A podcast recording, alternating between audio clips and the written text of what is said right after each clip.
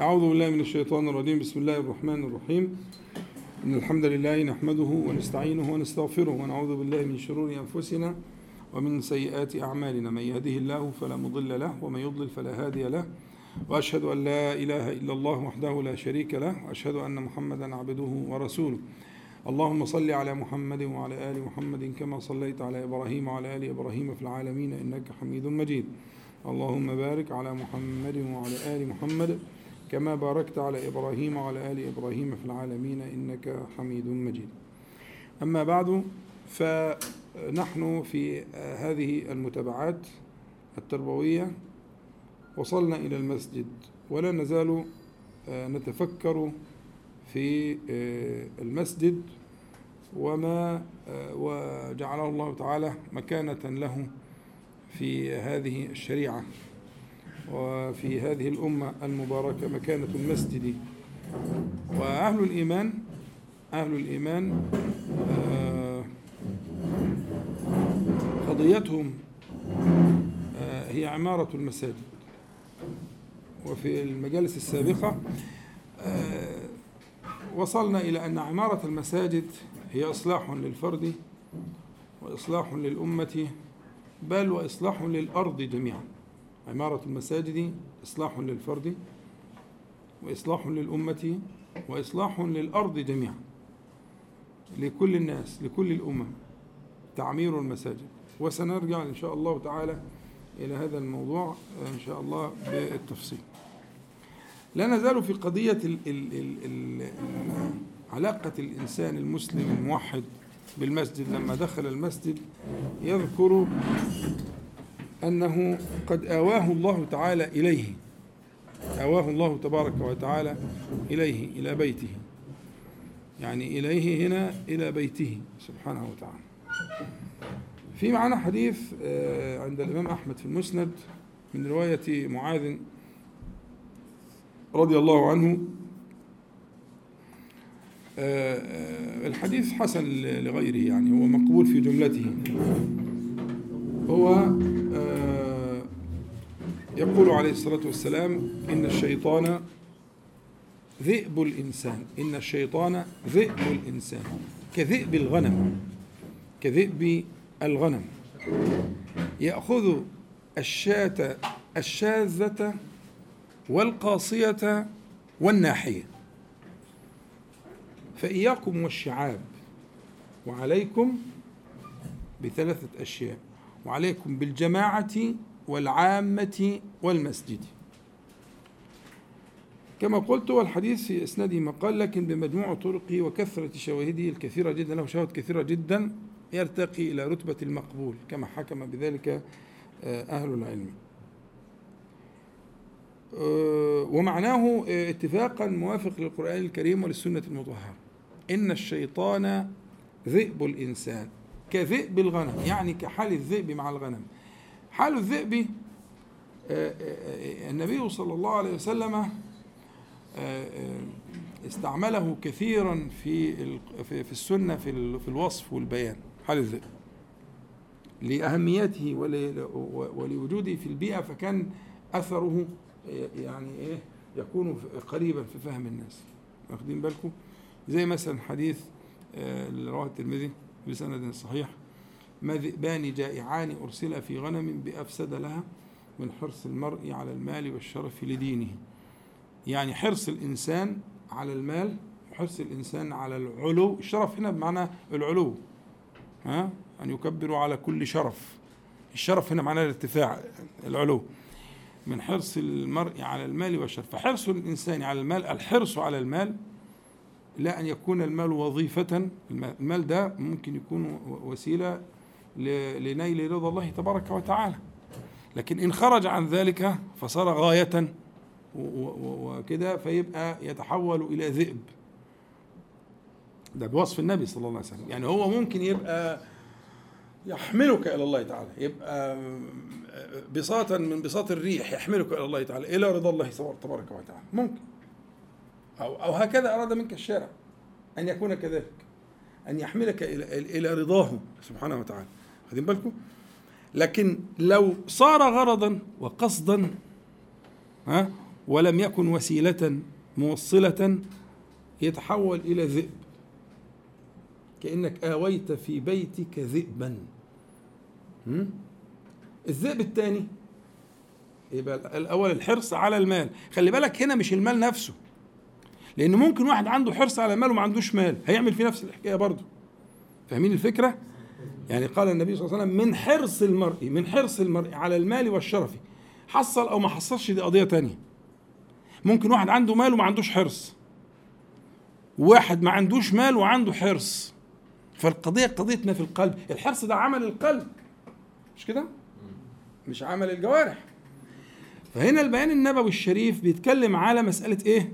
مسألة عمل القلب. عمل القلب الحرص. الحرص.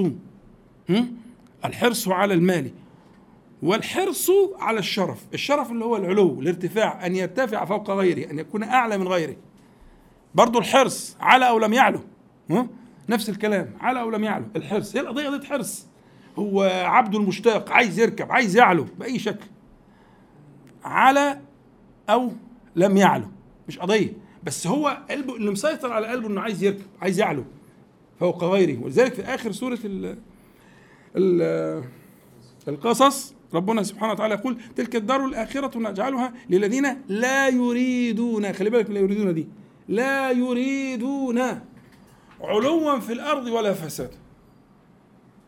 علوا هذه العلو اللي بتكلم عليها أنا الارتفاع. لا يريدون. إرادة العلو قصد العلو هي دي المصيبة. على أو لم يعلو.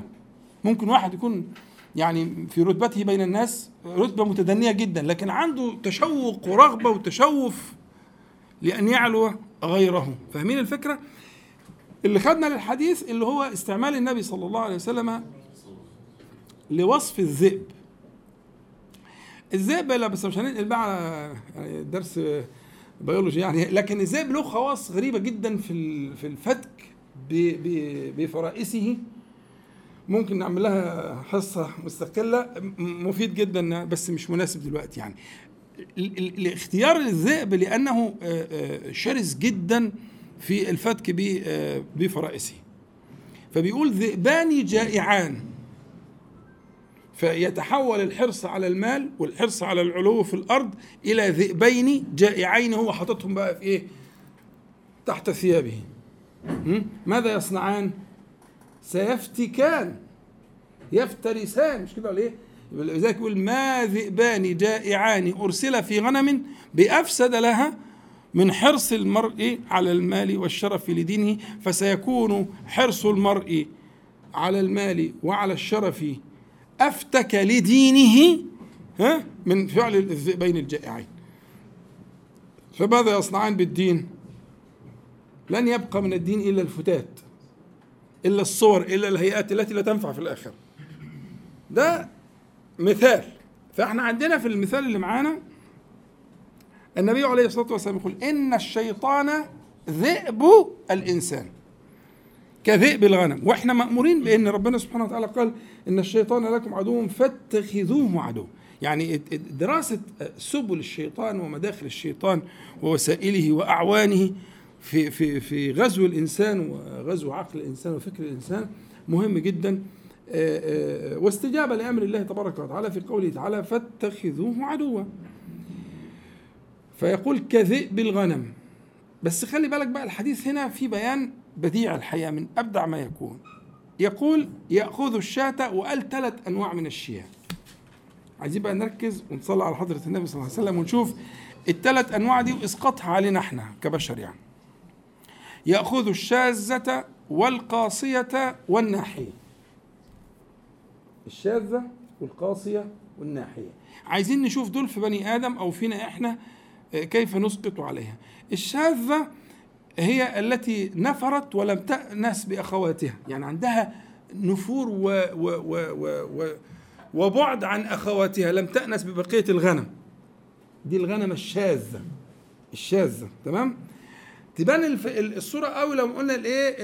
القاسية. القاسية هي ما لا تنفر لم يبعدها النفور من من أخواتها ولكن هي راحت إيه؟ بحثا على المرعى والطمع في المزيد من المرعى فزيادة المرعى خدتها بعيد. زيادة الطمع. إنها عايزة تحصل مرعى أحسن نأت به يبقى النأي في الأول كان لنفرة في, في, في نفس الشاة من أخواتها. والنأي الثاني كان لطمع في مزيد من الإيه؟ من الرعي. تمام؟ أما الثالثة فهي قوله صلى الله عليه وسلم الناحية. الناحية هي التي فيها من الضعف بحيث غفل عنها الراعي أو غفل عنها فبقيت بعيدة. هي هي تركت لضعفها. ولكن لم يقم الراعي أو لم تقم اخواتها من الغنمات بإيه؟ برعايتها فذكر النبي صلى الله عليه وسلم أحوالا ثلاثة. أحوالا ثلاثة لما يفتك به الذئب وما يفتك به الشيطان لأنه كما قال هو ذئب الإنسان. إما أن يكون النفور شذوذا في الطبع وإما أن يكون البعد آه، آه، طلبا للمرعى ولل وإما أن يكون البعد ضعفا نأى بصاحبه عن غيره. ولذلك يقول فإياكم وإحنا قلنا الفاء دي تأتي بمعنى التفريع يعني هي متفرعة. يعني إن كان الأمر كما سمعت فإياكم. إياكم دي اسم فعل بمعنى أحذر ها أحذركم أو تجنب إياك وكذا ها. فإياكم يعني احذروا ابتعدوا ها جانبوا إياكم والشعاب. أنا قلت 100 مرة ما تصوروا بالكم عليا ما تزهقوش مني عشان إحنا إيه ال ال ال القرآن الكريم والسنة النبوية فيها ألفاظ كتير متاخدة من البيئة فتحتاج تصور تمام؟ فأنت عمرك ما رعيت غنم ولا عندك فكرة عن قصة الذئب ولا لكن الحاجات دي لما تتعلمها تفيدك جدا لأن هتلاقيها موجودة في القرآن وموجودة في في, في السنة مظبوط؟ أنا أنا قعدت زمان طويل أقرأ الحديث بتاع ما من نبي إلا ورعى الغنم ده في البخاري وأنا مش فاهمه. لغاية يعني كبرت شوية كده ففهمت اتعلمت كنت وأنا صغير مش فاهمه. يعني ليه ليه كل الأنبياء رعوا الغنم؟ لأن عرفت إن الغنم دي مخها طايش غير الإبل. يعني الإبل حكيمة الإبل بتعرف تصفر تصرف نفسها وتعرف تدبر روحها لكن الغنم عليها صغير فيها طيش. فالراعي بي بي بي بي يراعي هذا الطيش ويقعد يحضن عليها ويحنن عليها وإلى آخره. تمام؟ فده إحنا برضه لازم نرجع عمالين نرجع للإيه؟ للبيئة. فإحنا البيئة هنا بتقول إيه بقى؟ فإياكم والشعاب يعني يحذركم الشعاب. الشعاب دي جمع شعب. جمع إيه؟ شعب. والشعب هو الطريق الضيق المتعرج اللي يكون بين الجبال. الأودية هي الطرق الواسعة الكبيرة اللي بيجري فيها السيل. يبقى الفرق بين الوادي والشعب. إن الوادي ده حاجة كبيرة متسع بين الجبال بيجي بقى المايه تنزل من أعلى الجبال لما يكون في سيل ومطر وكده تقوم تجري فين؟ تجري في الأودية تجيش في الشعاب بتجري في الأودية اللي هي مجرى السيول تبقى واسعة وكبيرة. ودي اللي بيحصل بعد كده بينبت مكان الكلأ مجرى السيول بينبت مكانها الكلأ يطلع مكانها وتبقى مرعى وتبقى حاجة كويسة. فدي الوديان.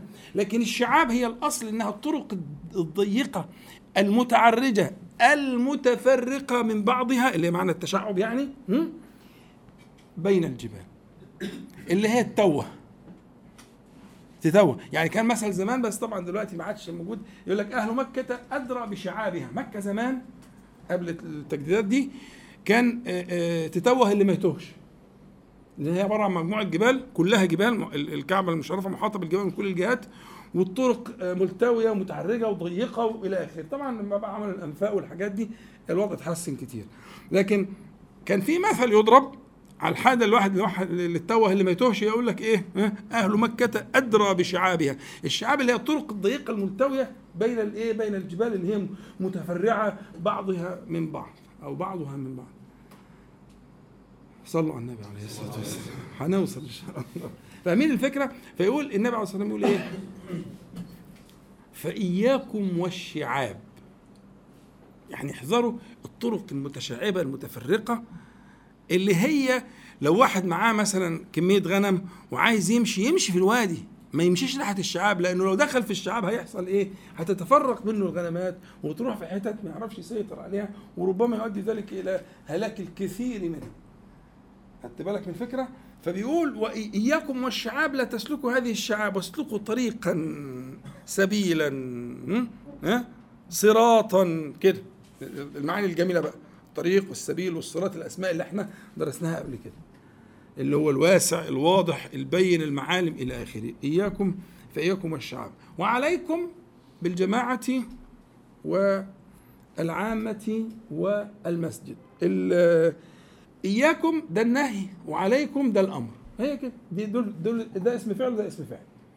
ده اسم فعل للنهي والتحذير وده اسم فعل للأمر والالتزام. فإياكم معنى احذروا الشعاب وإحنا عرفنا الشعاب اللي هي الطرق المتفرعة المتشعبة الملتوية التي ليس فيها نهج نهج واضح ليس فيها نهج واضح. وعليكم بالإيه؟ وعليكم بثلاث أشياء. بالجماعة وبالعامة وبالمسجد. أنا اللي يعني طبعا قضية الجماعة إن الإنسان لا يشذ في رأيه ولا إلى آخره بس اللي يهمني في الحديث دلوقتي اللي يناسب السياق اللي إحنا فيه هو قوله صلى الله عليه وسلم بالمسجد. فكأن من أطواق النجاة التي تنجي الإنسان من الهلاك كما حذر النبي صلى الله عليه وسلم أن يكون فريسة أن يكون فريسة لذئب الإنسان اللي هو الشيطان أن يلزم المسجد أن يلزم بيت الله تبارك وتعالى وأن يصير آه، آه، المسجد كما قلنا قبل ذلك بيتا له. المسجد بيت كل تقي. وفي بعض الروايات بيت كل كل مؤمن. وتكفل الله لمن كان المسجد بيته بالروح والجواز على الصراط. فالشاهد إنه إيواء الإنسان إلى بيت الله تبارك وتعالى هو من ضمن المعاني التي ترد على قلبي وأنا أذهب إلى المسجد هو الأمان. الأمان. الذئب الذئب مترصد. فإذا ما دخلت ولذلك إحنا قلنا الاستعاذة الموجودة في دخول المسجد لم أجدها في في في, في السنة كلها ولا في الدين كله صح؟ مظبوط؟ يعني إحنا بنقرا فاذا قرأت القرآن فاستعذ بالله من الشيطان الرجيم. مظبوط؟ لما بنخش في الصلاة إلى آخره الاستعاذه لكن الاستعاذه في في دخول المسجد أعوذ بالله العظيم وسلطانه القديم ووجهه الكريم وسلطانه من الشيطان الرجيم. يعني استعذت بأسماء وصفات بعضها فوق بعض. الحاجة الماسة هي الذي ليه؟ لأن الشيطان عارف إنه دخولك هيفسد عليه مشاريع كتير وبقائك فترة أطول يضيع عليه ما خطط له.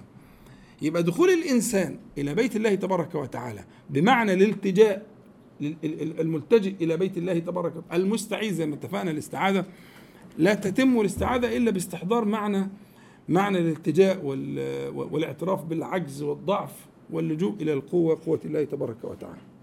يبقى دخولك إلى بيت الله تبارك وتعالى يحميك من أن تكون من الشاذة والقاسية والناحية وكل الأشكال وموالاتك لبيت الله تبارك وتعالى. نعود إلى المس... إحنا اتكلمنا قلنا إن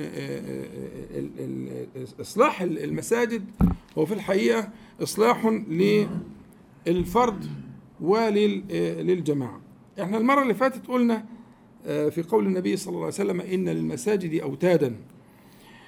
الملائكة جلساؤهم إن غابوا يفتقدوهم وإن مرضوا عادوهم وإن كانوا في حاجة أعانوهم. صح؟ تمام. إن للمساجد أوتادا. وقلنا علاقة علاقة الوتد اللي هو التشبيه ده تشبيه بالخيمة. مظبوط؟ وإحنا استخدام تشبيه الخيمة ده متكرر كذلك في السنة في حديث معاذ الشهير اللي هو لما أخبره ألا أدلك عن رأس الأمر؟ قال رأس الأمر آه، الإسلام وعموده الصلاة وذروة سنامه الجهاد في سبيل الله. مش كده؟ تمام. هنا برضو نفس الفكرة توصيف الإسلام أو الأمر كله الدين بأنه كالخيمة ولها عمود. أنا شرحت المرة اللي فاتت. وقلنا إن هذه الأوتاد اللي هي وصفها النبي صلى الله عليه وسلم إن المساجد أوتاد يعني إن رجالا يعني الأوتاد هم رجال الذين آه، وصفهم الله تبارك وتعالى في القرآن الكريم. يسبح له فيها بالغدو والأصال رجال. يبقى هنا لقيت أنت الظرف الاولاني في بيوت أذن الله أن ترفع ويذكر فيها اسمه يسبح له فيها. أدي في وفي في بيوت وفيها. الظرف متكرر مرتين. ليه؟ علشان هو ده المحل. هو ده المحل. محل الذكر اللي هو الصلوات وما يعقبها من ذكر الله تبارك وتعالى هم دول الرجال اللي ربنا سبحانه وتعالى يحفظ بهم بيضة الدين اللي وصفهم هذا الوصف في سورة النور وفي غيرها من الموضوع اللي إحنا ذكرناه اتفقنا؟ طيب هؤلاء الأوتاد الأوتاد اللي جعلناهم إحنا قضية الوتد بالنسبة لل... زي ما اتفقنا في الخيمة إن الوتد ده اللي بتشد له الإيه؟ حبال الخيمة ولو لها ما حلو قوي طيب العمود اللي هو القام ده الصلاة لكن الأوتاد هي التي يشد لها الحبال من ال... إحنا لو فكرنا في الوتد ربنا ذكر سبحانه وتعالى الوتد في القرآن الكريم في وصف الجبال والجبال أوتادا. صح؟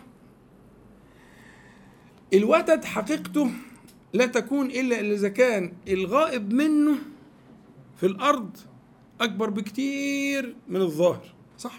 وهم حتى علماء الجيولوجيا بيقولوا إن الجبال إن الغائب منها في باطن الأرض ممكن يكون ثلاث أرباع أو أكثر من حجمها. وإن البادي منها بيكون وده والوتد لأن يكون الوتد وتدا ها؟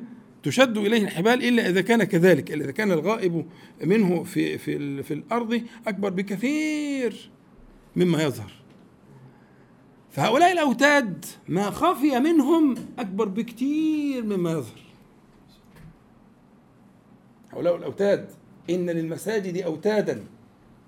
من وصف الوتد أن ما يخفى منه أكبر بكثير مما يظهر. ما يخفى منه في سره بينه وبين ربه سبحانه وتعالى. ما يخفى منه في قلبه في شهوده في ذكره. ما يخفى منه. فإن ما يخفى من هؤلاء الأوتاد الذين تشد بهم خيمة الدين. يشد بهم أمر الدين. فهؤلاء الذين هم وصفهم النبي صلى الله عليه وسلم كما قلنا في المرة السابقة هم أوتاد يعني ما ما خفي من من من أحوالهم هو أكبر بكثير مما يظهر منها مما بينهم وبين الله تبارك وتعالى. وقلنا ولولا الأوتاد ولولا الأوتاد ما عمرت المساجد ولا فسدت الأرض. فبهؤلاء الأوتاد ربنا سبحانه وتعالى آه، آه، يعمر المساجد. إنما يعمر كما ذكرنا في قوله تعالى في سورة التوبة إنما يعمر مساجد الله من؟ من هم دول الأوتاد؟ هم دول الأوتاد. عايز وصفهم وعايز مقالهم نكمل الآية. يعني إنما يعمر مساجد الله هؤلاء هم الأوتاد الذين يعمر الله تعالى بهم. إنما يعمر مساجد الله من آمن بالله واليوم الآخر وأقام الصلاة وآتى الزكاة ولم يخشى إلا الله. هذه الصفات هي صفات هؤلاء الذين جعلهم الله تبارك وتعالى أوتادا يشد إليهم أمر الدين. فعسى أولئك أن يكونوا من المهتدين. وعسى أولئك أن يكونوا من حفظة الملة والدين. الله سبحانه وتعالى جعلهم مهتدين وجعلهم ممن يدفع بهم الفساد ممن يدفع بهم الفساد عن ال ال الأرض كلها. حتى عن عن يعني عن كل الأمم عن كل الناس ليس عن هذه الأمة بعينها. إحنا قلنا قبل كده انه لو تذكرون ان في سورة البقرة ربنا سبحانه وتعالى يقول لولا دفع الله الناس بعضهم ببعض لفسدت الأرض مش كده؟ قلنا. وقلنا إن إن الفساد ده مبين في سورة الإيه؟ الحج.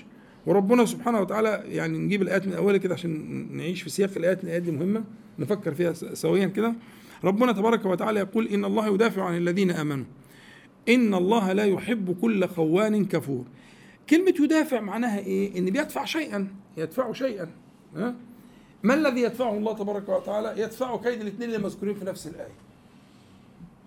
يدفع كيد الاثنين المذكورين في نفس الآية. ما إيه معنى إيه معنى إن الله لا يحب كل خون كفور؟ هذه إشارة هذا إيماء إلى أن الله تبارك وتعالى يدفع عن الذين آمنوا كيد الخائنين ويدفع عنه كيد الكافرين. خلاص؟ إن الله لا يحب فإن الله يدافع عن الذين آمنوا. إن الله لا يحب كل خوان كفور. أذن للذين يقاتلون بأنهم ظلموا. وإن الله عليه هنا الإذن بأن الله سبحانه وتعالى قد أعلمهم أنه آن الأوان لمرحلة جديدة لم لم تكن يعني لم يكن فيها إذن من قبل ولكن سيأتي الآن. وإن الله على نصرهم لقدير. الذين أخرجوا من ديارهم بغير حق إلا أن يقولوا ربنا الله. هنا بقى جت الايه اللي إحنا بندور عليها. ولولا دفع الله الناس. بعضهم قلنا دفع الله ده من إضافة المصدر إلى فاعله. يعني ولولا أن يدفع الله الناس كده. ولولا دفع الله الناس. بعضهم ببعض لهدمت. صوامع وبيع وصلوات ومساجد. قلنا الأربع أشياء دول وصف لبيوت من بيوت الذكر. في الأمم المختلفة. الأمم السابقة. على خلاف بين المفسرين لكن في النهاية هنلف نلف ونوصل للمعنى ده. هو المعنى ده باختصار هو ده المعنى الجامع. أنها أن هذه الدور الأربعة هي دور الذكر. يبقى اللي كان مذكور في البقرة لفسدت الأرض بيانه في الحج اللي هو إيه؟ فساد فساد مواضع الذكر. فإذا فسدت مواضع الذكر فسدت الأرض. وإذا عمر الله تعالى مواضع الذكر ها؟ آه صلحت يبقى هنا الصلاح واخد بالك؟ الصلاح بتعمير مواضع الذكر والفساد بخراب مواضع الذكر. اتفقنا؟ طيب. يبقى آه، آه، برضو نكمل الآيات لأن برضو ربما يكون المعنى آه، لهدمت صوامع وبيع وصلوات ومساجد مساجد يذكر فيها اسم الله كثيرا ولا ينصرن الله من ينصره. إن الله لقوي عزيز. الذين إن مكناهم في الأرض أقاموا الصلاة. هي القضية. المعيار المؤشر. وآتوا الزكاة وأمروا بالمعروف ونهوا عن المنكر ولله عاقبة الأمور. فمدار المسألة أن صلاح الأرض بعمار مواطن وعمار مواطن الذكر موقوف على وجود الذين آه، آه، آه، هم أوتاد لتلك المساجد تتفقدهم الملائكة وتبش لهم والمساجد كما قلت هي بيوته وزي ما قلت لك انت لما تلاحظ في سوره النور الظرف المتكرر هذا تنبيه يعني آه، آه، آه، الآية آية النور كما قلنا مرارا تبتدي الآية اللي بعدها في بيوت أذن الله. يسبح له فيها بالغدو والآثار رجال. يبقى في بيوت أذن الله يبقى فيه. يسبح له فيها. انتبه للمعنى ده. يعني المسألة مش مسألة مطلق الذكر. يعني حفظ الأرض وصيانة الأرض والدفع دفع الفساد اللي في الأرض لا يكون بمطلق الذكر لكن يكون بالذكر في المواضع دي. بالذكر في تلك الظروف المذكورة اللي هي اسمها المساجد. في أمتنا اسمها المساجد. تعمير المساجد هو صيانة الأرض. وصيانة الناس. وصيانة الطير الخلق جميعا. ها؟ تعميرها بذكر الله تبارك وتعالى. اذا ف آه، آه، وطبعا القضية اللي إحنا كنا أصرناها قبل كده برضو لا بأس من تكرارها اللي هي مسألة أنه آه، ما جاس الكفار في ديار المسلمين إلا لما خلت الثغور عن رجال مرابطين اللي ربنا وصفهم. ولما تفتكروا إحنا آه، آه، برضو نكرر ولا نمل من تكرار الحديث اللي هو ألا أدلكم على ما يمحو الله به الخطايا ويرفع به الدرجات؟ قالوا بلى يا رسول الله صلى الله عليه وسلم. قال إسباغ الوضوء على المكاره وكثرة الخطى إلى المساجد وانتظار الصلاة بعد الصلاة فذلكم الرباط فذلكم الرباط فذلكم الرباط ثلاث مرات. وقلنا إن تعريف الطرفين يعني القصر. وقلنا إن سيدنا أبو هريرة وغيره من الصحابة قالوا لم يكن ثم رباط ولكن كان في أيام النبي صلى الله عليه وسلم حين نزلت الآيات ولكن كان انتظار الصلاة بعد الصلاة. المرابطة اصبروا وصابروا ورابطوا واتقوا الله. فهنا المرابطة الأصل فيها بمعنى القصر الموجود وبتفسير الصحابي الموجود في في السنة الصحيحة أنه هو مداره على مسألة المرابطة وانتظار الصلاة بعد الصلاة. وفي حديث جميل برضو لطيف جدا رواه ابن ماجه من طريق ابن عمر رضي الله عنهما انه بيقول آه، صلينا مع رسول الله صلى الله عليه وسلم المغرب فرجع من رجع وعقب من عقب. عقب يعني إيه؟ يعني جلس في انتظار صلاة العشاء. والعشاء في في مسجد النبي صلى الله عليه وسلم كانت بتتاخر شوية كان بيتأخر. فبالتالي كان بينتظر من المغرب العشاء كان ممكن ينتظر وقت طويل لأنه كان يؤخر آه، صلى الله عليه وسلم العشاء لانتهاء الثلث الأول من الليل. فيقول فرجع من رجع وعقب من عقب فجاء رسول الله صلى الله عليه وسلم مسرعا قد حفزه النفس وقد حصر عن ركبتيه. يعني إيه رفع آه، الإزار. النبي صلى الله عليه وسلم أغلب أغلب لباس النبي صلى الله عليه وسلم كان إزار والرداء تمام؟ فرفع الإزار عشان يسهل الحركة. يعني أنت بتحب تسهل الحركة ترفع الإزار. حصر عن ركبتيه. يعني ده حاجة بقى إيه ده إيه الهيئة دي خلتهم ينتبهوا إن النبي صلى الله عليه وسلم قد حفزه النفس وقد حصر عن ركبتيه. حاله كده. حاله المشرف صلى الله عليه وسلم جه. فجالهم وقال لهم إيه؟ أبشروا هذا ربكم قد فتح بابا من السماء يباهي بكم الملائكة. يقول سبحانه وتعالى يقول للملائكة انظروا إلى عبادي قد قضوا فريضة وهم ينتظرون أخرى. حرص النبي صلى الله عليه وسلم على سرعة البلاغ والبيان الهيئة الموصوفة في الحديث اللي بيوصفها الصحابي تبين لك مدى فرح النبي صلى الله عليه وسلم ومسارعته للبيان والبلاغ. هذا لمن قضى فريضة وينتظر أخرى.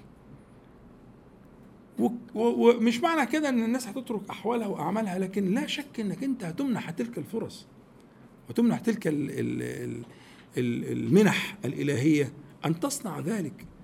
وحينما تصنع ذلك فإنك لعلك تدخل في أن تكون من المرابطين وأن تدخل في من يباهي الله تبارك وتعالى بهم ملائكته الكرام.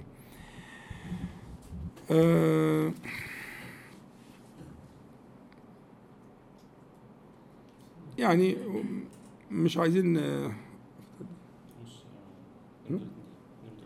طيب وحضرتك ايات سوره الحج دي ليها علاقه بمعنى الحج والحجاج العام ان هي جت بعد الحج على طول نعم. نعم. يعني هو الدكتور بيشير إلى فكرة إنه آه ارتباط آه، آه، هذه الآيات اللي اتكلمنا عليها اللي إن الله يدافع عن الذين آمنوا بمعنى الحج إن هي في سورة الحج وبمعنى أنها جاءت في سياق ذكر آيات الحج. وإن الحج هو في الحقيقة آه، معناه في اللغة آه، آه، الدخول في في الحصن ال- الآمن الذي يحمي ضعيفا بداخله كحجاج العين. يعني ال- ال- ال- التجويف العظمي ده اللي جواه ال- الكرة الكرة العين اسمه حجاج العين? لأنه يحمي كهفا لأنه كهف يحمي ضعيفا في بداخله. فكأن الحاج ها، آه، يدخل في حمى آه، قوي آه، يحمي ضعفه. فكذلك ربما يكون آه، يدخل في هذا المعنى أن الله سبحانه وتعالى هو الذي يدافع عن الذين آمنوا جل جلاله وأن دخول بيوت الله تبارك وتعالى هو الأصل في تلك الحماية ومنها يخرج العلماء ويخرج المجاهدون ويخرج الصابرون والمصابرون والمرابطون. طيب يعني نكتفي هذا المقدار وناخد راحة وإن شاء الله نكمل بعد الراحة. لعل الله تبارك وتعالى أن ينفعنا جميعا بما قلنا وما سمعنا وأن يجعل حجة لنا لا علينا رب العالمين. اللهم صل على محمد أنزل مقام منك. والحمد لله رب العالمين. أعوذ بالله من الشيطان الرجيم. بسم الله الرحمن الرحيم. الحمد لله رب العالمين. اللهم صل على محمد وعلى آل محمد كما صليت على إبراهيم وعلى آل إبراهيم في العالمين إنك حميد مجيد. اللهم بارك على محمد وعلى آل محمد كما باركت على إبراهيم وعلى آل إبراهيم في العالمين إنك حميد مجيد. انتهينا إلى أن المسجد هو بيتك وهو متعلق قلبك. المسجد بيت كل تقي وقلبه معلق في المساجد. والمسجد هو موطن, موطن غرزك. فصرت وتدا وما خفي منك أكبر بكثير مما ظهر من محبتك وذكرك وشهودك في بيت الله تبارك وتعالى. صار الشأن كذلك. إذا ما ذهبت إلى المسجد قد عادت إليك روحك فقلبك هناك وليس هنا كما وصف النبي صلى الله عليه وسلم في السبعة الذين يظلهم الله في ظله يوم لا ظل إلا ظله ورجل قلبه معلق بالمساجد. فقلبك هناك. فحينما تدخل المسجد تعود إليك روحك وتعود إلى قلبك. ولست مشغولا بشيء آه، آه، ترجع إليه مرة أخرى في خارج المسجد. آه، في حديث نختم به إن شاء الله مش هنطول في حديث آه، رواه الترمذي بسند صحيح قال هو صحيح من حديث أنس رضي الله عنه أنه قال في في قول الله تبارك وتعالى تتجافى جنوبهم عن المضاجع يدعون ربهم خوفا وطمعا ومما رزقناهم ينفقون فلا تعلم نفس ما أخفي لهم من قرة أعين جزاء بما كانوا يعملون. آه، يقول آه، أنس رضي الله عنه نزلت هذه الآية أو هذه هاتان الآيتان نزلت في انتظار الصلاة التي تدعى العتمة يعني في العشاء. النبي صلى الله عليه وسلم كما قلت لكم كان يؤخر العشاء كان يؤخر العشاء آه، وإن كان بعض المساجد في المدينة كان في مساجد غير مسجد النبي صلى الله عليه وسلم في المدينة أبعد منه لكن مسجد النبي صلى الله عليه وسلم كان له خصوصيات. من هذه الخصوصيات أنه كان يؤخر صلاة العشاء آه، غالبا إلى انقضاء الثلث الأول من الليل. فكان الصحابة ما بين المغرب والعشاء يكون زمانا طويلا يحتاج إلى مصابرة ويحتاج إلى مجاهدة لأنهم كانوا عمال أنفسهم يعني كان كانوا يعملون بجوارحهم وأيديهم وبتاع فكانوا يكونون من ال- ال- الإجهاد ومن التعب. ما يجعل هذا الانتظار شيئا ليس آه، بال. فكانوا يجاهدون أنفسهم في انتظار العشاء للصلاة العشاء مع النبي صلى الله عليه وسلم وينالون هذا الشرف. هم خيار الناس الصحابة رضي الله عنهم كانوا آه، يجاهدون أنفسهم. فنزلت فيهم هذه الآية أو هذا المعنى في آه، وهذا لا يمنع أن يكون للآية آه، عموما. يعني إحنا قلنا قبل كده إن في حاجة قاعدة في التفسير بتقول إن العبرة بعموم اللفظ لا بخصوص السبب. فربما تنزل الآية في شأن ويكون لفظ الآية أعم من هذا الشأن في- فيشمل هذا الشأن ويشمل غيره. فالآن نحن مع آه، آه، السبب الذي نزلت من أجل هذه الآية في وصف هؤلاء الناس في قوله تعالى تتجافى جنوبهم عن المضاجع يدعون ربهم خوفا وطمعا. والمجافاة وصف عجيب يعني أن أن أن الجنوب تجافي مواضع الراحة. فيها في مجافاة. هذه المجافاة إنما جاءت من الوعد. الوعد ال- الذي يأتي في الإيه في الآية اللي بعدها. يعني الوعد إيه؟ آه، جعل في القلب شوقا آه، يذهب يطير آه، النوم. و و و و ويعلق القلب? فحصل التجافي المجافاة بين الجنوب وبين مواضع الراحة والمضاجع حيث يضطجع الإنسان آه، يقول ربنا تبارك وتعالى خوفا وطمعا. تحملهم الرغبة والرهبة. الرغبة والرهبة. ومما رزقناهم ينفقون. يقول سبحانه وتعالى فلا تعلم نفس ما أخفي لهم. من قرة أعين. لما كان ذلك بينهم وبين الله تعالى لا يطلع عليه غيره فكذلك أخفى لهم. سبحانه وتعالى كما قال في الحديث آه، أعددت لعبادي الصالحين ما لا عين رأت ولا أذن سمعت ولا خطر على قلب بشر. آه، فلا تعلم نفس ما أخفي لهم من قرة أعين جزاء بما كانوا يعملون. قرة العين معناها إيه؟ قرة العين معناها أن تقر العين فلا تمتد. فإذا قرت عين الإنسان بشيء رآه كل شيء. ولا تمتد عينه وراء هذا الشيء. يعني إذا قرت عين الإنسان مثلا بزوجة ها؟ يراها النهاية. لا يطمع في ما وراء ذلك. قرت عينه استقرت عينه لم تمتد عينه كما قيل للنبي صلى الله عليه وسلم من بعده الأمة لا تمدن عينيك إلى ما متعنا به أزواجا منه. يعني لا تمتد العين.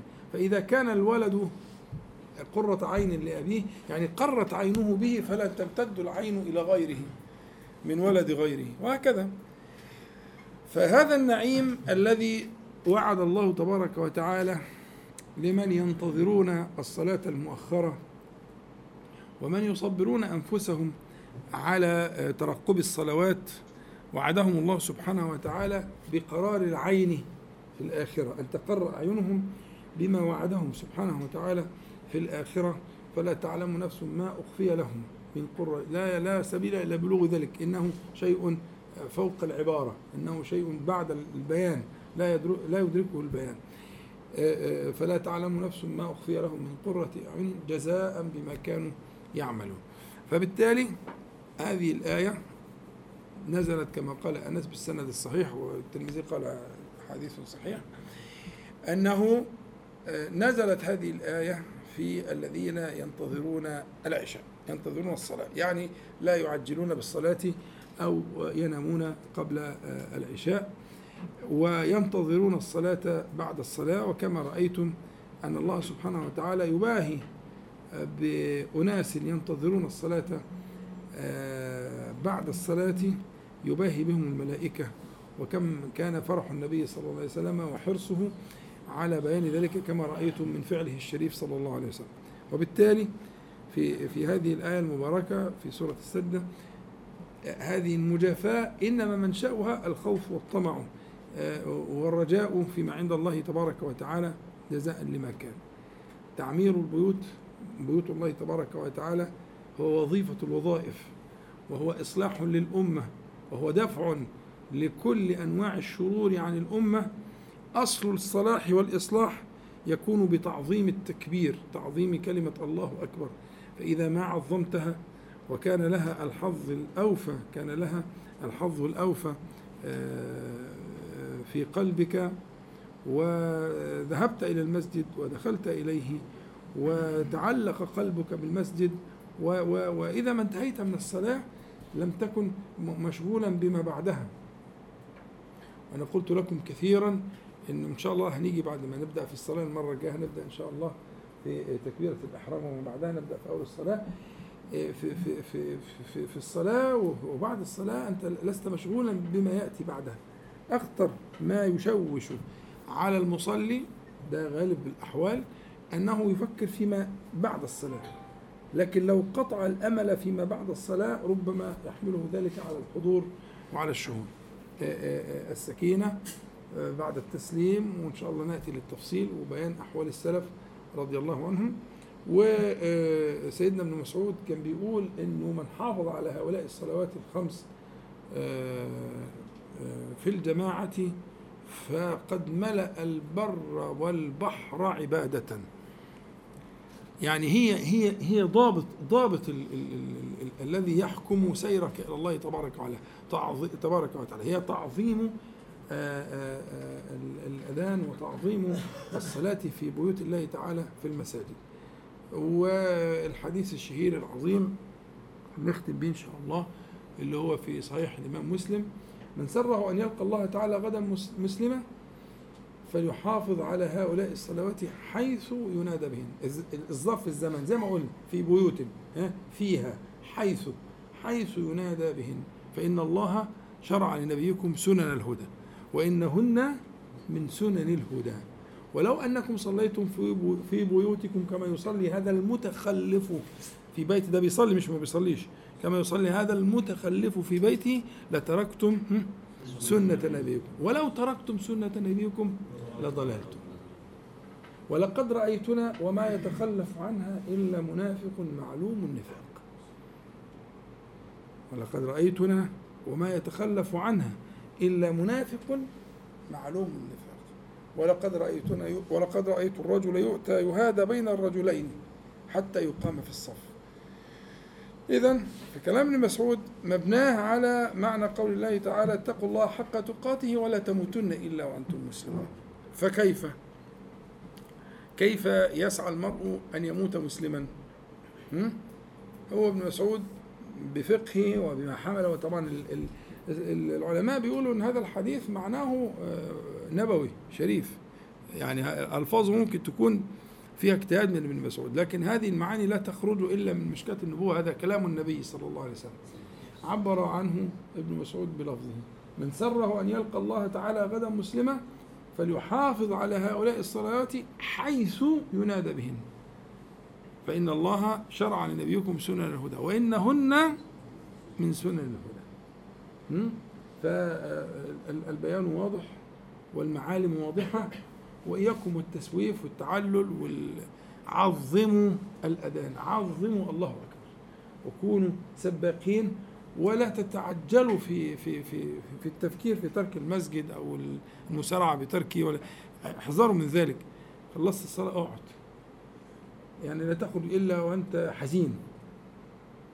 أنت تخرج وأنت حزين لأنك تترك المسجد. إذا كان الأمر كذلك فهذا أول طريق الاصلاح نسأل الله تعالى أن ينفعنا جميعا بما قلنا وسمعنا أن يجعله حجة لنا لا علينا رب العالمين اللهم صل على محمد أنزل المقام المقرب منك يوم القيامة الحمد لله رب العالمين. نقول جميعا سبحانك اللهم ربنا وبحمدك أشهد أن لا إله إلا أنت أستغفرك وأتوب إليك. جزاكم الله خيرا.